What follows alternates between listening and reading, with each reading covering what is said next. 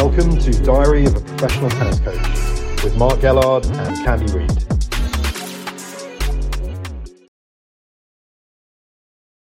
Hi, Mark. Um, it's been a, a lot of travelling for you. Just give us an idea of this time where you are and how things have gone so far, please. Hey, Candy. Hey, everyone. Thanks for joining us as always. We are now in Delray, back home, which is always nice to finally be back sleeping in your own bed. It was a long flight from Dubai, um, as we uh, we had a tough tough week in Dubai. I didn't do as well as we'd hoped in the singles or the doubles, but we are home now after a 16 hour. I was direct, so that was nice. But it was um, it's exhausting. You don't know what time zone you're in right now, and you wake up the next day and you're um, a bit all over the place. But it's still reasonably early morning here, so I'm imagining in about five or six hours they'll start crashing. It will hit us all. But uh, we take a few days off now, so reset, kind of get ready for the next swing. That UAE swing is over, so now you kind of want to reset now, have a few days to refresh mentally and also physically because she's she's fine physically, just a few you know player injuries you want to say, but they're more just aches and pains from all the traveling and this stuff. So have a few days to reset and then get ready to start practicing probably Friday or Saturday. So it's probably four days of nothing. Um, I'm sure Magda will be found in the local Boca shopping mall. Um, Ian will be found in front of the TV, probably next to me. So watching West Ham Football Club. Watching West Ham, I'm sure. When you're on the flight, I can't resist this. I always watch television and I know that I should be sleeping, closing my eyes, but I like a film. Do you like a film? What are you doing on the flight? I do. You know, recently we watched Succession, which I thought was a great TV show and I was in the uh, Equalizer 3 was the movie I was watching on the way back. So what's your what's your genre of choice? Well, I love Mission Impossibles for the flights. I, lo- I watch any adventure thing. I hate uh, horror. Um, I like a detective story or a rom com. I'm quite a big rom com fan. Oh yeah, me and Ian are massive rom com fans. I love that when guys say that. I was on um, Delray Beach uh, commentating last week, as you know, and I was having a discussion with a producer who was a big fan of Notting Hill, which I think is my favorite film. You know, I have to admit that's a that's one of the better ones out there.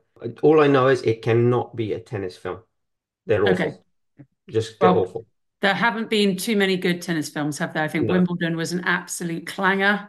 Yeah. And there's been some others that have not been good. And I think the problem is because I'm not as expert as you are, but I know my stuff up to a point that the tennis in those tennis films is so horrible that it's painful to watch.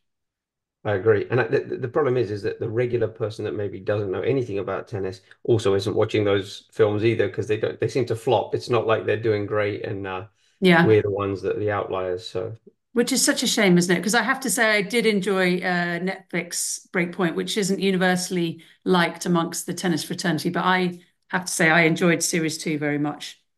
Um, so just give us an idea. You're home now, Delray Beach. You're going to have four days off. And obviously, we've got sort of the US North American swing now. So, what's the first tournament you're playing? So we're here for about uh, we probably have 10 days of training now. So we're gonna have a nice team here together because uh, Magda now has obviously Ian and I, but we have a, a hitting partner, Conrad, who's an excellent hitting partner and coach from Poland, who's going to be joining us. She has a physio here this week, so it's a a week of a big team gathering and trying to bring some fresh energy.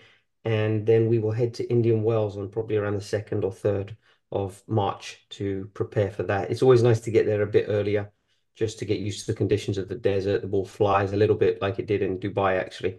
Um, so just get acclimated to that to that environment. And we'll be over there um, preparing for Indian Wells, and then it comes back for the second of the Sunshine Double in Miami, um, and then most likely heading up to Charleston for the Green Clay. Great tournament. When you go early to Indian Wells, do they put you up, or is that Magda paying for the hotels? So Indian Wells, the setup there is um, it's it's I mean it's an amazing event, great uh, venue, and really one of the most enjoyable experience for us for all the players and coaches because this year also they're providing every player with two hotel rooms. So this is the first time this has happened. So obviously it saves money for all the players. And main draw singles players are given a minimum of 10 nights of paid accommodation.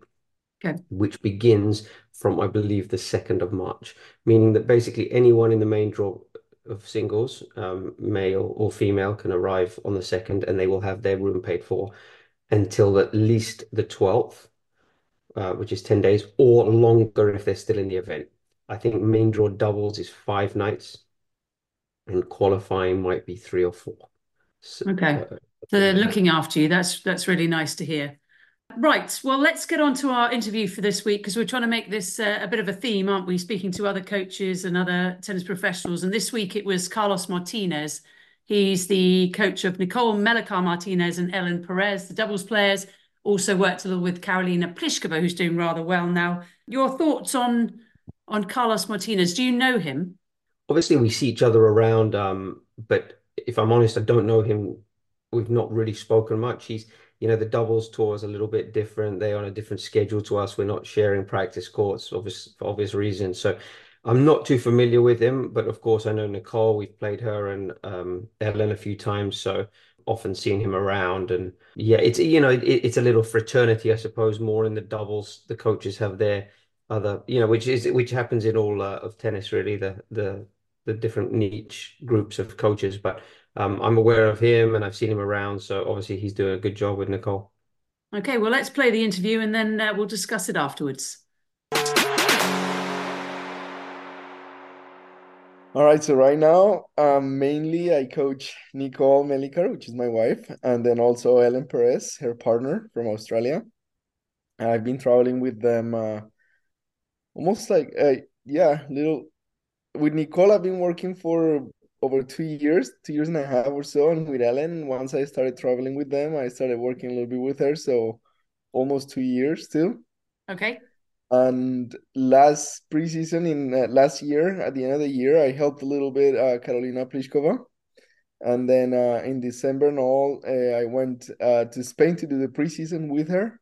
Okay. And then we were trying to see if we could work something out this year, but it's a little complicated because I have the two girls and and singles players usually require a little bit more time and the schedule is different and even though sometimes the tournament directors help with uh, scheduling of the matches at different times to get ready for the matches is different you know you always go warm up earlier and then you have mm. routines and you need the space and time and sometimes to be running around so much is not so good for uh, the organization of the player. You know, you always want to be like calm and make sure that you can count on on the things that you want and you need. And so, I mean, we we speak and all, but I mean, it's difficult. And you can't the... really put anybody before your wife, can you? I don't think that would work and very well. Exactly. Yes.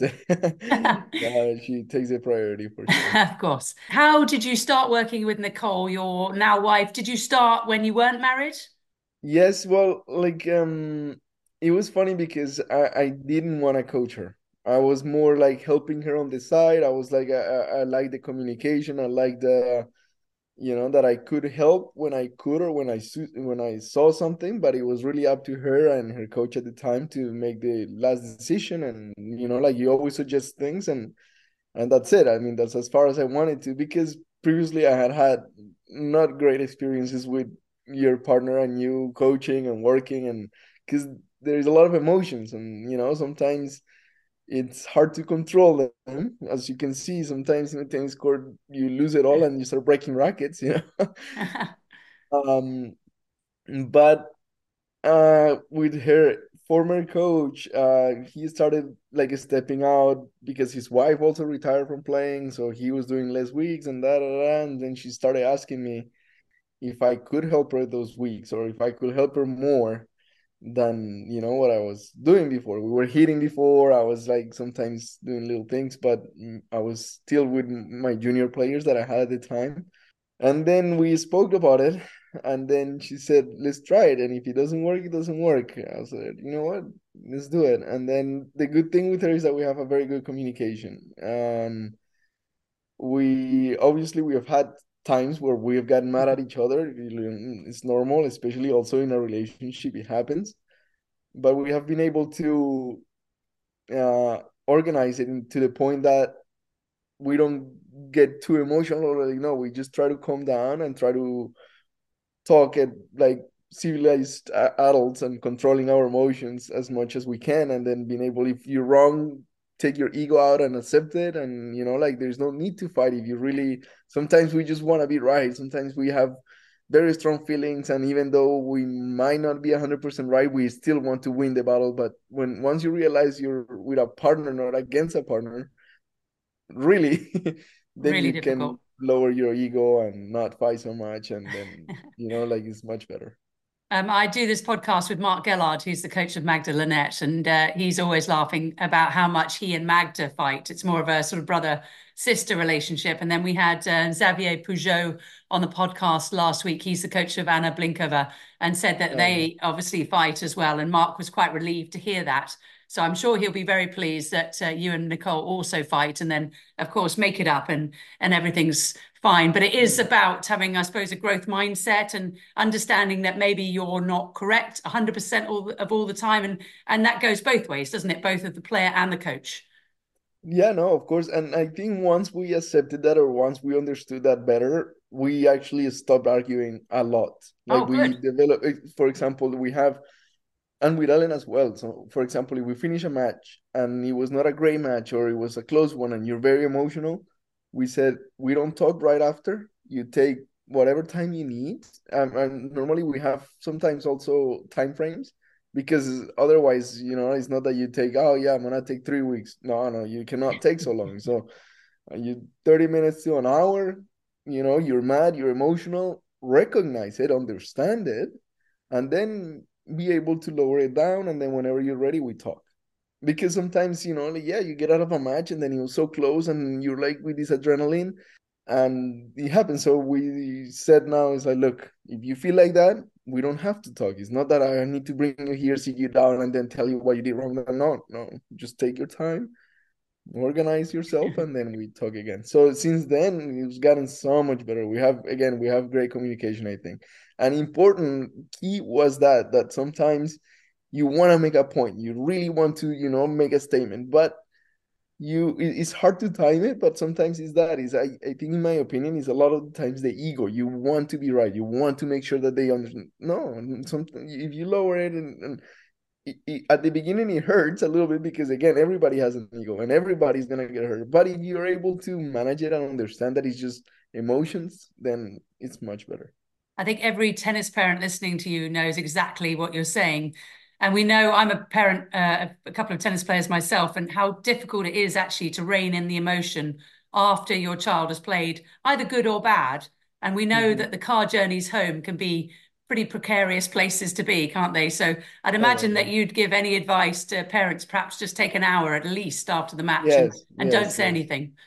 especially yeah especially if it was a heated match or the thing is sometimes again we are competitive and, and and what i've noticed and from my experience i've seen part times are a lot more competitive than their children because the child is developing you know? Sometimes they don't even know what competition real competition is but we as adults we know what it takes. We know what we want. We know we see a lot of things clear which they don't but this is where i'm going you know? Like a little bit of uh, that understanding and intelligence might give you flexibility to be, organize your thoughts and then the things that you say to your kids are better than um, or more constructive than maybe why didn't you do this? Oh, how you had this match. It's like i mean the kid is not trying to lose on purpose. Trust me nobody likes to lose. And at the time i mean when you lose when you're alone at the time i was the tennis players myself. And then when i was losing i was feeling like crap already. I was like Yeah. look like you know i lost. It's, it's a battle that you lose. It's a fight. So you're feeling bad. And then after that you go with your parents which normally are the ones that you want to satisfy and your part your dad or your mother are not satisfied and then they tell you oh you didn't do this right and you do why didn't you do this? You could have moved your feet better. You look like you were not trying.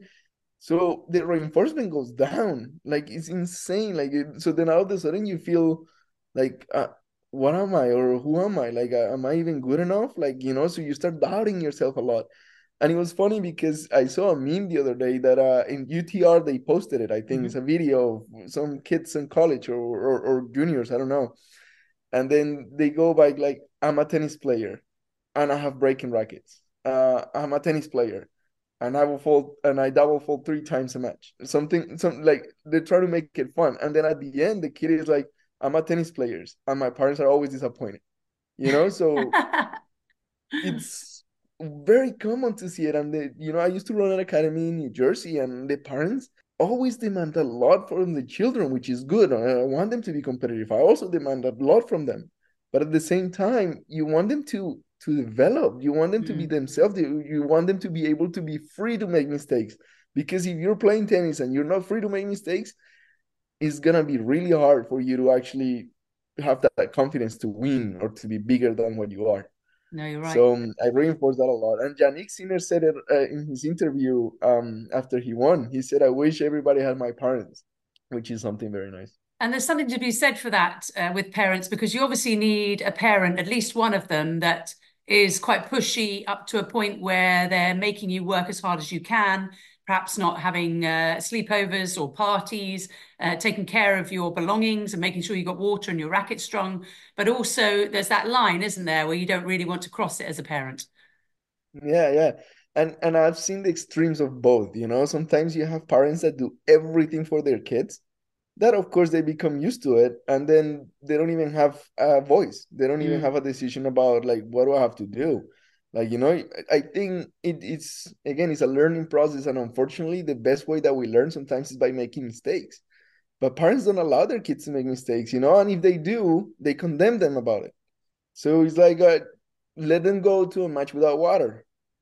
You don't have to prepare the water for them. Go. And then they're going to be thirsty or they're going to cramp and then you tell them after it's like look it's because you didn't take your water then second yeah. match they go again without water. Well, like look, if you don't if you if you don't want to compete at, at at the level that you need to compete, you need to be responsible and professional about these things. If you are not ready for it, let me know and then we stop competition. But if you want to compete, like, I expect you to be ready, you know. But at least mm. you know, like not being on top of him every single time. It's like here's your water, here's your water, Here, because then the kid knows that he can count on you, which is good. But at the same time, you're creating dependability. I mean, in tennis court, you're alone. you cannot. Oh, that's such good know. advice. Really good advice. Mm. Yeah, I'm sure a lot of people listening uh, are taking that in. So you said you ran in a tennis academy in New Jersey. Yeah. Okay, and do you live in Florida currently, where pretty much everyone lives yeah, so, in the United so States? because of COVID, New Jersey took a big hit and all that, and then I decided to leave the academy, and I came here to Florida, where Nikki is living, and then and that's how we started basically. He says we were like um talking already a little bit before covid and then i was supposed to go to indian wells just to be with her like to the tournament and all that and then it canceled and everything got canceled and then i decided to stay here in florida. There were some uh, exhibition tournaments going on here so i got to play again oh. you know i hadn't competed in a long time. So i was training i was here with some friends and florida was very open so it was uh definitely a a good move for me. And how how good were you as a tennis player? I played Division One tennis. Uh, when I was a junior at 16, I played few futures. 17. Um, my parents didn't have a lot of money. And my, my dad is a tennis coach in Colombia, and my mom uh, was a mineralogist in Colombia also. But she, in 2011, no, 2010 or so, she lost her job and all that. And so it was not that we were bad, but it's still to play tennis and to compete, you need a lot of money. Also, like yes. flights, coaching, hotels, food. You know, it's a lot of expenses. So, I, I wanted to go pro, I guess, like or at least try to play a little bit more futures and maybe challengers. But then for me, the right move was to go to college. So I had a good level. I got a good scholarship and at Western Michigan University, and I decided to go um play college for them. How did you cope with the weather in Western Michigan from oh, coming oh, no, from Colombia? terrible. Oh my goodness, it was it was definitely a, cho- a shock. It was, diff- it was difficult to deal with it. I ended up transferring um, after a year uh, to Mississippi in school. So one extreme to the other. Yeah, and yeah, I, I graduated there, and then I did my master's there, and yeah. Very good. Um, so you've come on to a nice segue because you were talking about the costs and all the difficulties of being a tennis pro. So you're obviously in charge of a couple of doubles tennis pros. If you don't mind, just going over a few of the trials and tribulations financially of a doubles player, because we know in singles, even at the top level, it's not that easy. What about doubles? I think if you are around top 30 in doubles, you can afford a coach, you know, like your expenses, you're not struggling so much. I, I mean, obviously doubles they earn much less than singles players, it's for example a singles player in a first round of Australian Open they get eighty thousand dollars you know like it's a lot more and while while a ten uh, doubles player it's less it's a lot less maybe 10 you know or 8000 depending on you know so it's a lot less but um when they're in the top 20 top 15 top 15 they're making good i mean at least decent enough money to be able to afford a coach to travel without an issue and even to invest. A lot of the players that uh, break through it they start buying their home their homes and you know houses and all that. So i think if you're hanging around top 30 i think you you're all right. You're not making millions but you're mm. having you're a comfortable. salary yeah and then you can i mean if you manage it smartly of course you cannot just start doing a fancy life but first class travel everywhere yeah, no, but I think uh yes, top 30. But if you're below that 60, 50, still a good ranking, but it's not enough money. So okay. it's tough then to maybe travel with a coach or you know, like be able to again invest in real estate or stuff like that you know it's, it's different. It's a, because now you're not getting into a lot of 1000s mm. or a lot of 500s you're just getting into 250s and maybe grand slams and still you have to make past few rounds in grand slam to get a good amount of money but yeah doubles is a little different but it's still i mean if you're good at it you can make good living was Nicole a good singles player, and why did she uh, choose to go pro in doubles particularly? So yeah, she played singles a while ago, and obviously, I think every player first tries singles. Um, but then she started doing better in doubles than in singles, so she started getting into better tournaments in doubles than in singles. So mm. her doubles ranking started to improve a lot more than her singles. And then whenever she was going to certain events, uh, she wasn't making it in the singles draw, but in the doubles. So then you stop playing singles, and then you lose more ranking. And also her body, he uh, she had few injuries or um, setbacks that, as a singles player, you know, requires a little bit more energy or mm. more movement and stuff like that. And she was having setbacks with it, so then for her it made sense to just continue a doubles career. All right, and obviously Ellen Perez, uh, you also coach their doubles partners together, but Ellen does still play singles. Yes, yes, yes. She was also pursuing her singles career until not long ago, and she was trying. She's a very talented player and all that. But uh, again, for for singles, sometimes it requires a little bit more, a little, you know, in all aspects, physical, mental, you know. Um, and it's not as easy to advance, especially again. I, I, think Ellen had a little bit of the same situation as uh, with Nicole, where she started getting into all the 1000s and 500s and all that because of her doubles ranking, but then the singles wasn't really catching up there. Mm.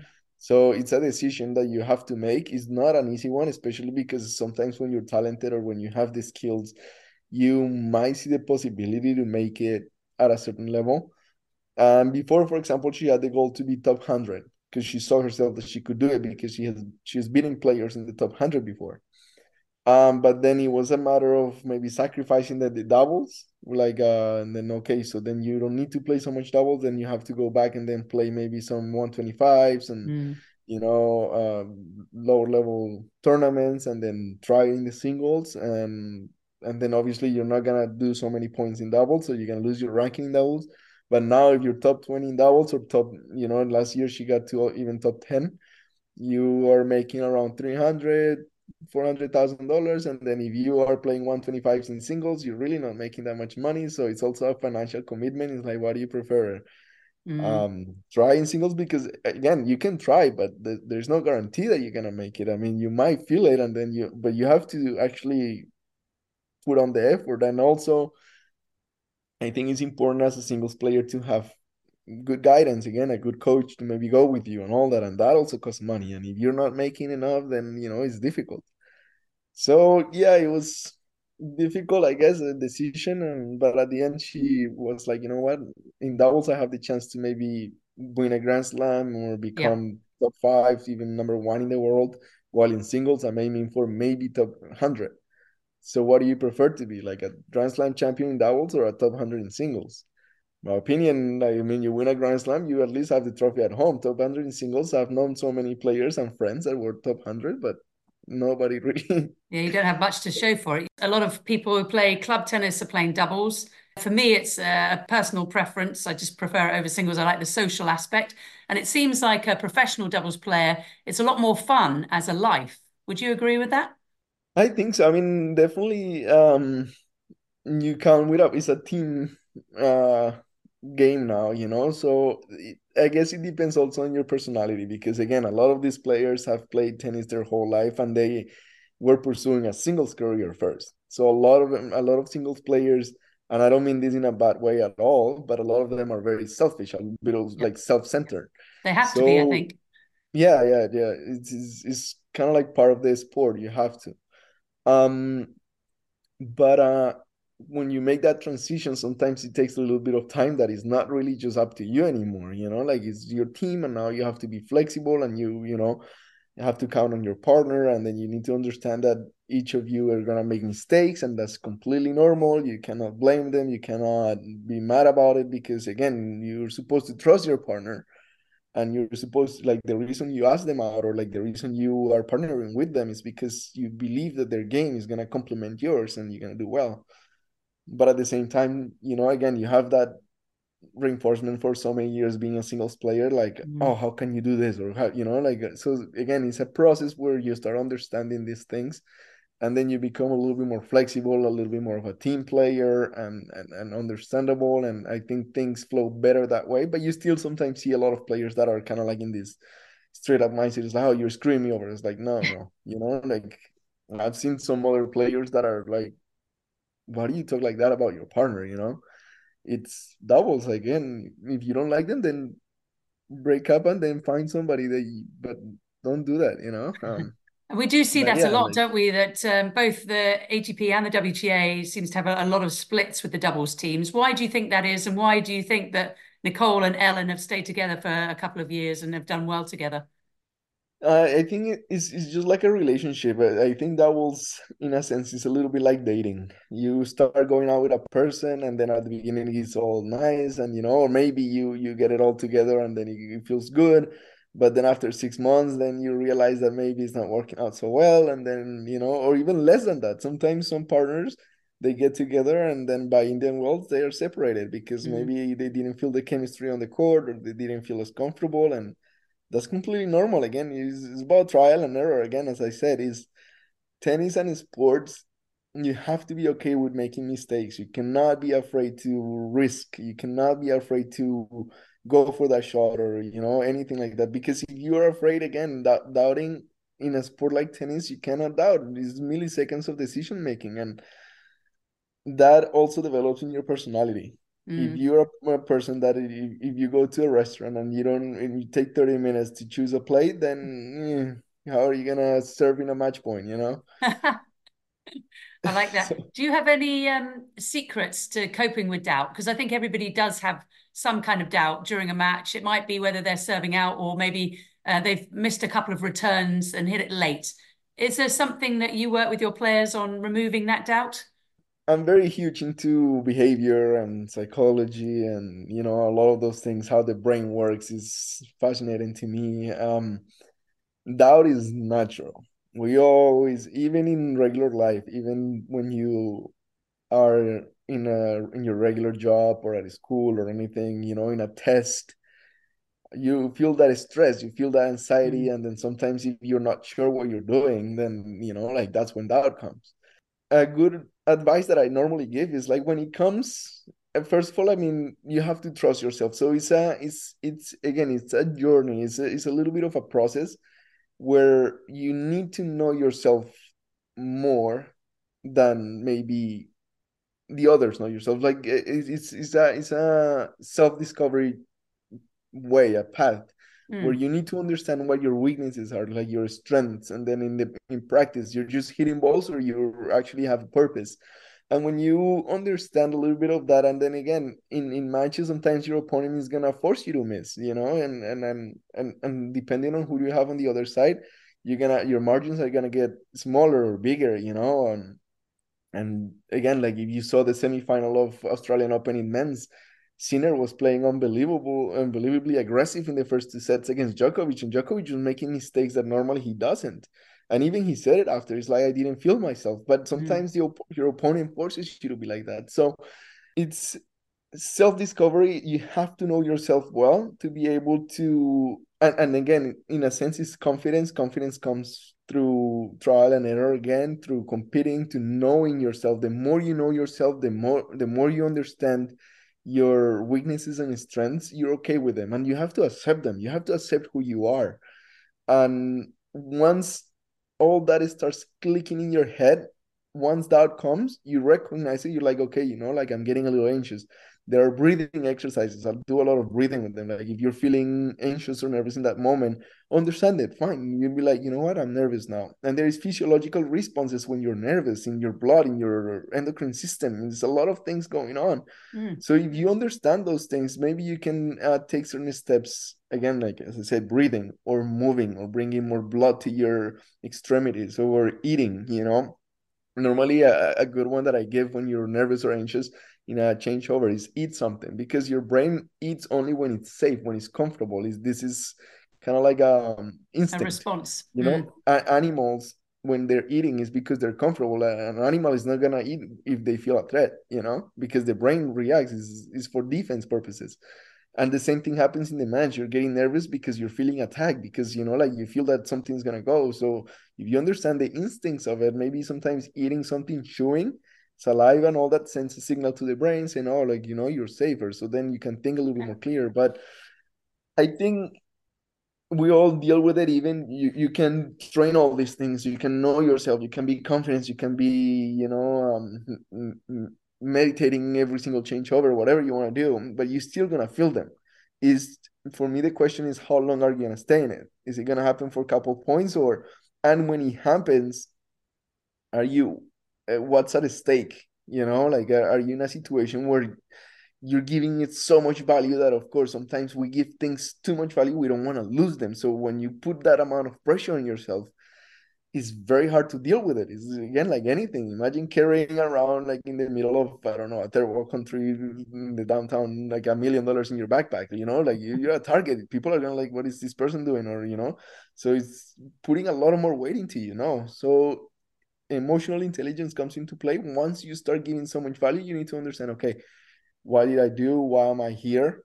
Um, normally, when you're nervous or doubtful, I have something. Once you feel that you're gonna lose, you will lose. Yes. So, kind of like control those emotions, trying to turn them around, re- re-engineer your thoughts, and like re-structure it to the point that maybe you can trick yourself or convince yourself to maybe go for that shot regardless. So if you're doubtful, in my opinion, the best thing you can do is just hit, you know, obviously focus on your footwork because again, your blood is not really in your legs or arms, so you're gonna Mhm. feel less. That's why a lot of people when they're nervous, that you see these shots, you're like, but how you hit that shot at that moment? Well, because there's less blood on your arms, and if there's less blood, there's less sensation. And if there's less sensation, when the moment you're gonna feel that ball or hit it, you're not gonna hit it the same way and, and you wonder it's like oh but i normally don't do that. It's like yeah because you're normally not that nervous you know? So once you understand these things i think it brings a little bit of a better understanding to it on the court and then you can make better decisions from it. What was your degree in, in your master's degree? it's very funny like this is actually my undergrad degree was in geology. Oh, okay. earth yeah earth system science and my my master's was in computer science Oh, so I was data expecting you to say psychology there. No, no, no. But I mean, I was always fascinated about it. And I was always reading books. But because of my mom, I started the geology because uh, at that moment she was working in, with minerals and stuff and uh, Mhm. analysis of them. And her boss had a company, and he said, "Oh, look, this is a great field. You know, you can gas, gas and oil, or you know, like anything. You there is a lot of demand for it, so you will be able to be safe." And here's the thing: see, sometimes we make decisions to be safe. You know Yes. and and and this is how I guess the system teaches you to be, you know, like always follow like a safe path. You know, like we condemn mistakes a lot, which my opinion is very wrong. But anyway, and my master's again, I, I'm always um, I'm also not an expert in technology, but I always like to know the trends, and I like coding, and I like computers and all those things. So computer Yeah. science and data analytics.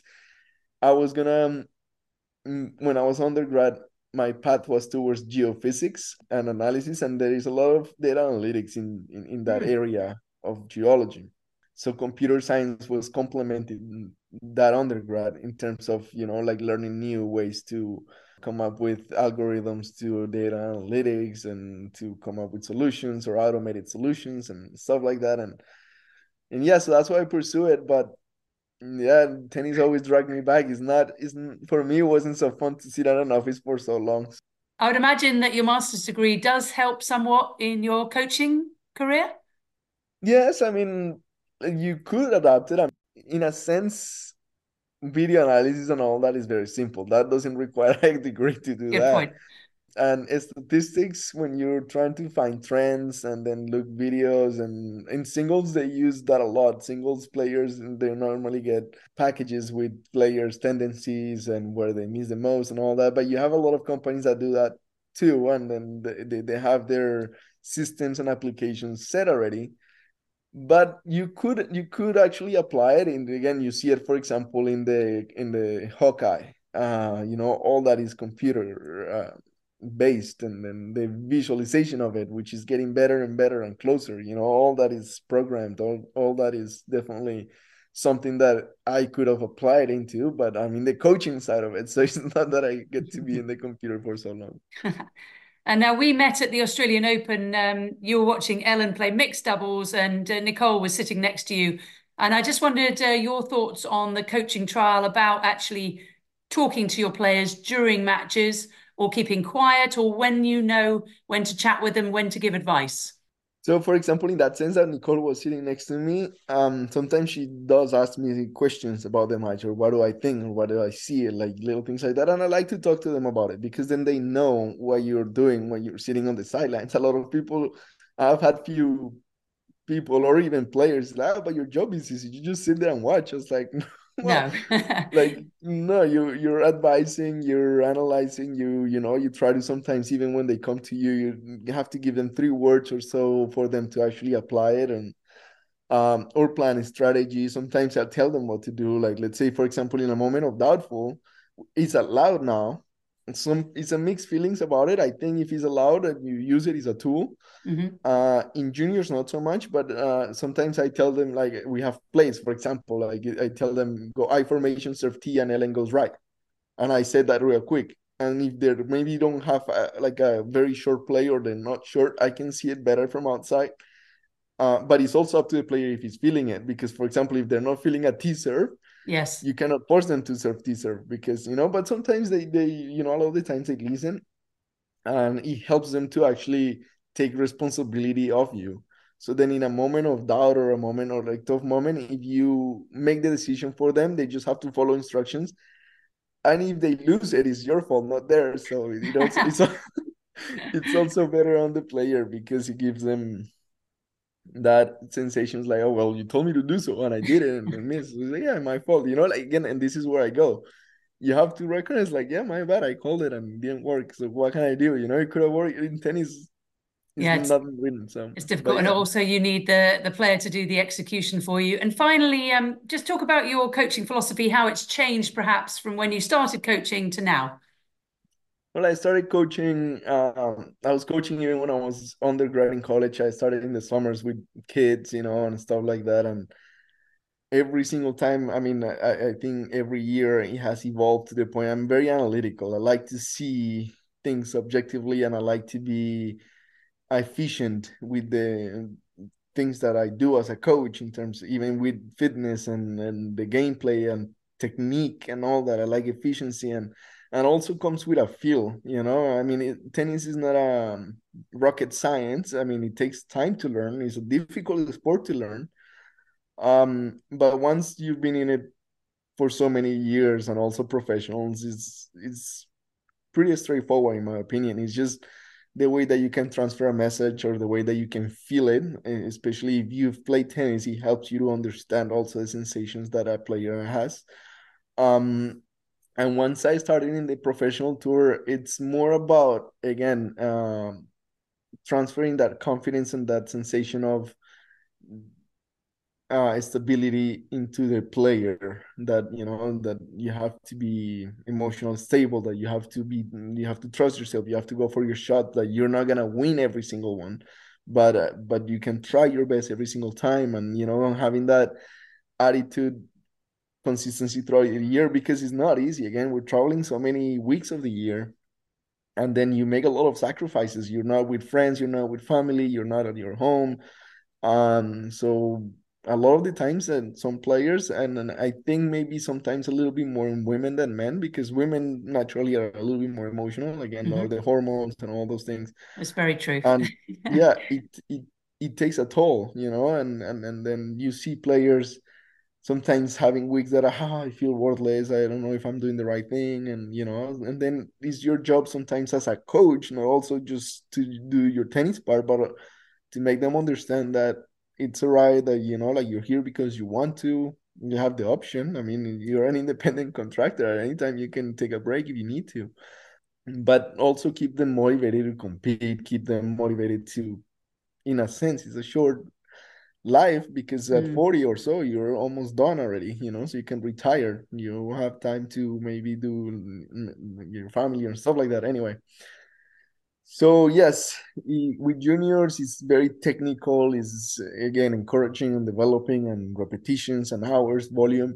In professionals is more measured you know like it's more quality. You can do a lot of you can do some technical changes but not so many because you're competing most of the time so it's more pruning it's more adjusting little things and it's make, make, making sure that you're strong making sure that you're balanced making sure that you can uh, feel good on the court again emotionally and physically and again the tennis at, the, at this point these players have been playing their whole life so a lot mm. of the mm. times they also know what to do and your job as a coach sometimes is to reaffirm or to make them make make, make those decisions more clear for them to be able to execute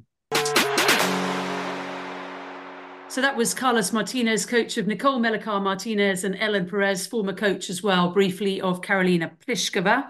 Any initial thoughts you had on our chat? Yeah, it was it was interesting to hear his perspective from from a doubles point of view, and obviously he has a very tricky situation, being in a personal relationship as well as a professional one, which I'm sure brings a whole new array of challenges. Yes, but um, it's yeah, I mean it's uh, it's I think that we're all going through the same challenges, just different times. And I think that he mentioned about not speaking to each other after matches due to the emotion for an hour or 30 minutes. I think it's a good idea. I think it's probably something that would be very hard for, for me to implement because I think um, when the emotion is there, it's very hard to stay disciplined if you feel like. And I also think that some players, they need to have that engagement for that immediately after a loss. You maybe want to have that fight right there or that discussion. If you don't speak at that moment, it sometimes players can feel like you're walking away or abandoning them or not wanting to face the problem. So it's such a tricky one because in theory and in principle, I like the idea. Um, and if it works for them, that's great. I don't think it would work for me in that situation or even with Magda, just because I know that after the match, a lot of the time she she wants to have that discussion immediately. If I wasn't, to, but but it's each to their own, and they have mm. a, an agreement. If it works for them, that's that's the most important thing. It's that's that's coaching, knowing the player and and what works. And they've got to keep their marriage intact. Most importantly, absolutely. happy happy wife, happy life. That's what they say. I always say happy husband, happy life. Switch it because I think it's just equally as true. Um, I'm sure.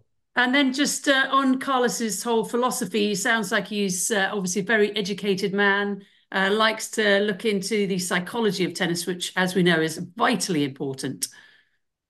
Yeah, and also seems like he could be employed at Roland Garros to help them with the rock formation under the courts with his geology degree, um, which was really interesting. I, I don't even know what that really studies other than the oil. I I, I think um, that's a lot about oil, finding oil and things like that. So that was an interesting one. But yeah, obviously very educated with a master's degree and mm-hmm. a bachelor's degree. So I think it's nice as well when we have coaches on tour that have a different background or bring some different perspective because it, it's so traditional that you know a lot of the coaches were just college players studying business like I did or sports, you know, management therapy, management, something one of those you know, typical classes that you get put into. So it's good to have different thoughts, and I think that that gives uh, you know, hopefully if he's involved with the coaching in doubles, and uh, you know, I, I think that it's good to have coaches with a different background that can bring some new ideas and thinking. Yeah, and Melichar Martinez and Perez, uh, one of the world's best doubles teams. Hopefully, we'll see them win a major. So we've spoken to Xavier Pujols, we've spoken to Stanislav Kaminski, and now we've spoken to uh, Carlos Martinez. And our interviews will keep coming. And don't forget, if you're listening, you can always go back and listen to Um, previous pods. Just one final question for you, Mark, because I know you're very jet lagged, but I've been really interested in commentating on Dubai, how close all the matches are. We've seen some massive upsets. Say Donna Vekic beating Aryna Sabalenka in the second round, which was Sabalenka's first match after the Australian Open. The matches I did, one was uh, with Lulu Sun, a player ranked 181 in the world. She played one year, I believe, of college tennis. She took on Jelena Ostapenko, and the match was so good. Lulu Sun was a phenomenal player and again ranked just inside the world's top 200 and it brought it home to me once more about how good everybody, everybody is on the WTA tour. Yes, I think that the if you look over the last 20 years, the gap between number one and number 100 is really much smaller than it ever was. I, I think that um, Lulu Sun obviously is a great player. She hits an amazingly clean, powerful ball. She's a really tough player. So the gap is definitely smaller. It's more competitive and, and deep. The depth of the women's tour is so strong. I still think there's a still a very big difference though between those top 10 and the rest there's still a big gap there that people often say well it's you know everyone's about the same and the mental part is is what separates uh yes it is but at the top top level um those girls are just better as well so i think that um ostapenko's quality comes through mm-hmm. um with her results and you you, you i think uh but but you're 100% right i don't want to um you know argue against that at all. The the women's tour is as tough as it's ever been. If you go back 10 years and go looking at the first rounds of Grand Slams, there's so many 6-0, 6-0, 6-1, 6-1. And that just doesn't happen anymore. And I remember talking to some players of the past, whether it was Martina Hingis and Magda mentioned Agnieszka Radwanska, when they've spoken about their time playing maybe 10, 15 years, 20 years ago, that they almost the first three rounds or so wasn't even they didn't even have to engage or be concerned too much about those. They were kind of just a given. And now anyone can beat anyone first round. So there's a lot of upsets in Dubai traditionally, just because of the timing of the event being right after Australia. Um, the way that the balls fly over there is a little mm. bit different. The court speed. It's always for some reason Dubai has some slightly off or unusual results, which make it a great place for for players to go because it gives everyone a chance. Yeah, and an extraordinary field. I think the top four reuniting for the first time since the Australian Open. So we'll see who wins that. Now we might have uh, some weeks off now. I'm off to Acapulco. You're on a bit of a training block. We will do our best to get another podcast out. But uh, listeners, don't forget that you can always ask Mark a question. We'd love to hear from you at Diary of a Professional Tennis Coach, which is at DOA PTC. Anything to add, Mark, before I let you go and you get to bed? Uh, no, actually, other than one important announcement, I'd like to try and plug a upcoming webinar that we are hosting. Uh, and uh, Candy, you're going to be, we, we're grateful to have you helping us run this event. Happy to and, do it. Um, we're really happy because you anything goes wrong, we'll be blaming you. You're going to be the, the fall guy. Um, oh, great. On the, the March 15th and 16th, which is in about three to four weeks, we have a coaching webinar, How to Coach Better in the 21st Century. And we're going to have a bunch of guests on there tennis coaches, physiotherapists, psychologists that are going to give their insights and really hope to inspire, educate, and inform the listeners on tennis and just give people some you know, some interesting stories, analogies, um, and just discuss tennis and what their journey was and how. I, I, I hope that the value of the of the the discussion and the webinar will be that people can have some really strong take home messages and some practical advice that they can use in their coaching right away, whether you're coaching college or high school or pro or in an academy. I think um, there's going to be a lot of really interesting speakers. So please check out our link, which is available uh, on firststriketennis.com or we'll post it here. Possibly, yeah, we'll definitely attach it to right? the podcast. It's going to be really interesting. I mean, that's why I've signed up because I want to hear you all speak. I mean, you've got coaches that have been aligned with, as you said, Magda. You've coached Shelby Rogers. Ian's worked with Belinda Bencic and Katerina Siniakova and Elina Svitolina. And you've got Indrek, who's worked with Kaia Kanepi. What else? What? uh, Yeah, Indrek's a fantastic physio, one of the best out there. He's going to be uh, coming in. He worked with um, Kaia Kanepi, the Bryan brothers, and he's now currently working as a, a private physio for Denis Shapovalov. Um, we're going to have Cassiano Costa on there, who is a, a world-renowned strength and conditioning coach with a big training base here in Florida, worked with the likes of Sloane Stephens, Tommy Paul, Reilly Opelka. So really great speakers there. We have Nicola, who's an excellent sports psychologist. Uh, Craig Veal will be uh, joining us. He's worked with Jodie Burrage and several players, top players from the um, from England. Works with the LTA Consulting. So you can find out a lot more information about the um, the event itself online, which we can we can try and post up a link. And uh, I think it'll be a real valuable uh, real valuable time for anyone interested in improving their tennis coaching or playing. And that's the 15th and 16th of March. Uh, what times? So the times that we're going to run them is 9 a.m. to 1 p.m. So it's going to be about four hours. We've separated it over two days just so that coaches, um, as a coach myself, I know that losing a whole day can be tough. You've got family or friends or activities, or you just don't want to lose a whole day of work. So we are going to um, have that available from 9 to 1 on Saturday, the 15th of March, and Sunday, the 16th of March. And that Um, time is Eastern, isn't it? US Eastern that- time, is Eastern Standard Time, so we're five hours behind the GMT. UK. However, just to make it even more complicated, we need to check what days the time change is happening as well, because I think it's somewhere in March, isn't it? We need to check Gosh, when the clocks when the clocks change. Okay. But anyway, So- that's the time. We're going to start, regardless uh, of the clocks changing, it's going to be a 9 a.m. start on the Eastern 15th Standard. and 16th of March. And that again is Eastern Standard Time in the United States. There is a fee, it's not very big. And uh, as you said, Mark, I'm sure it would be absolutely worth every cent or every penny. Again, firststriketennis.com. That's where everybody goes to to sign up. And you can ask um. Mark and all the other coaches loads of questions, as many as you want, correct? Yeah, we're going to have it interactive. So each coach will be available. They're going to have a, they're going to present for 30 minutes or so, and then they'll be opened up to question and answers. We, we want to make it interactive because I think one of the biggest or most important aspects of a, of an event like this is the ability to ask why, to ask Hmm. questions. On traditionally, conferences are a little bit too, for me, a little bit too um, stiff. They're not flexible, and so asking why is how I learn everything I did. Why are we doing this exercise? Why are we not playing that tournament? Why are you changing that technique?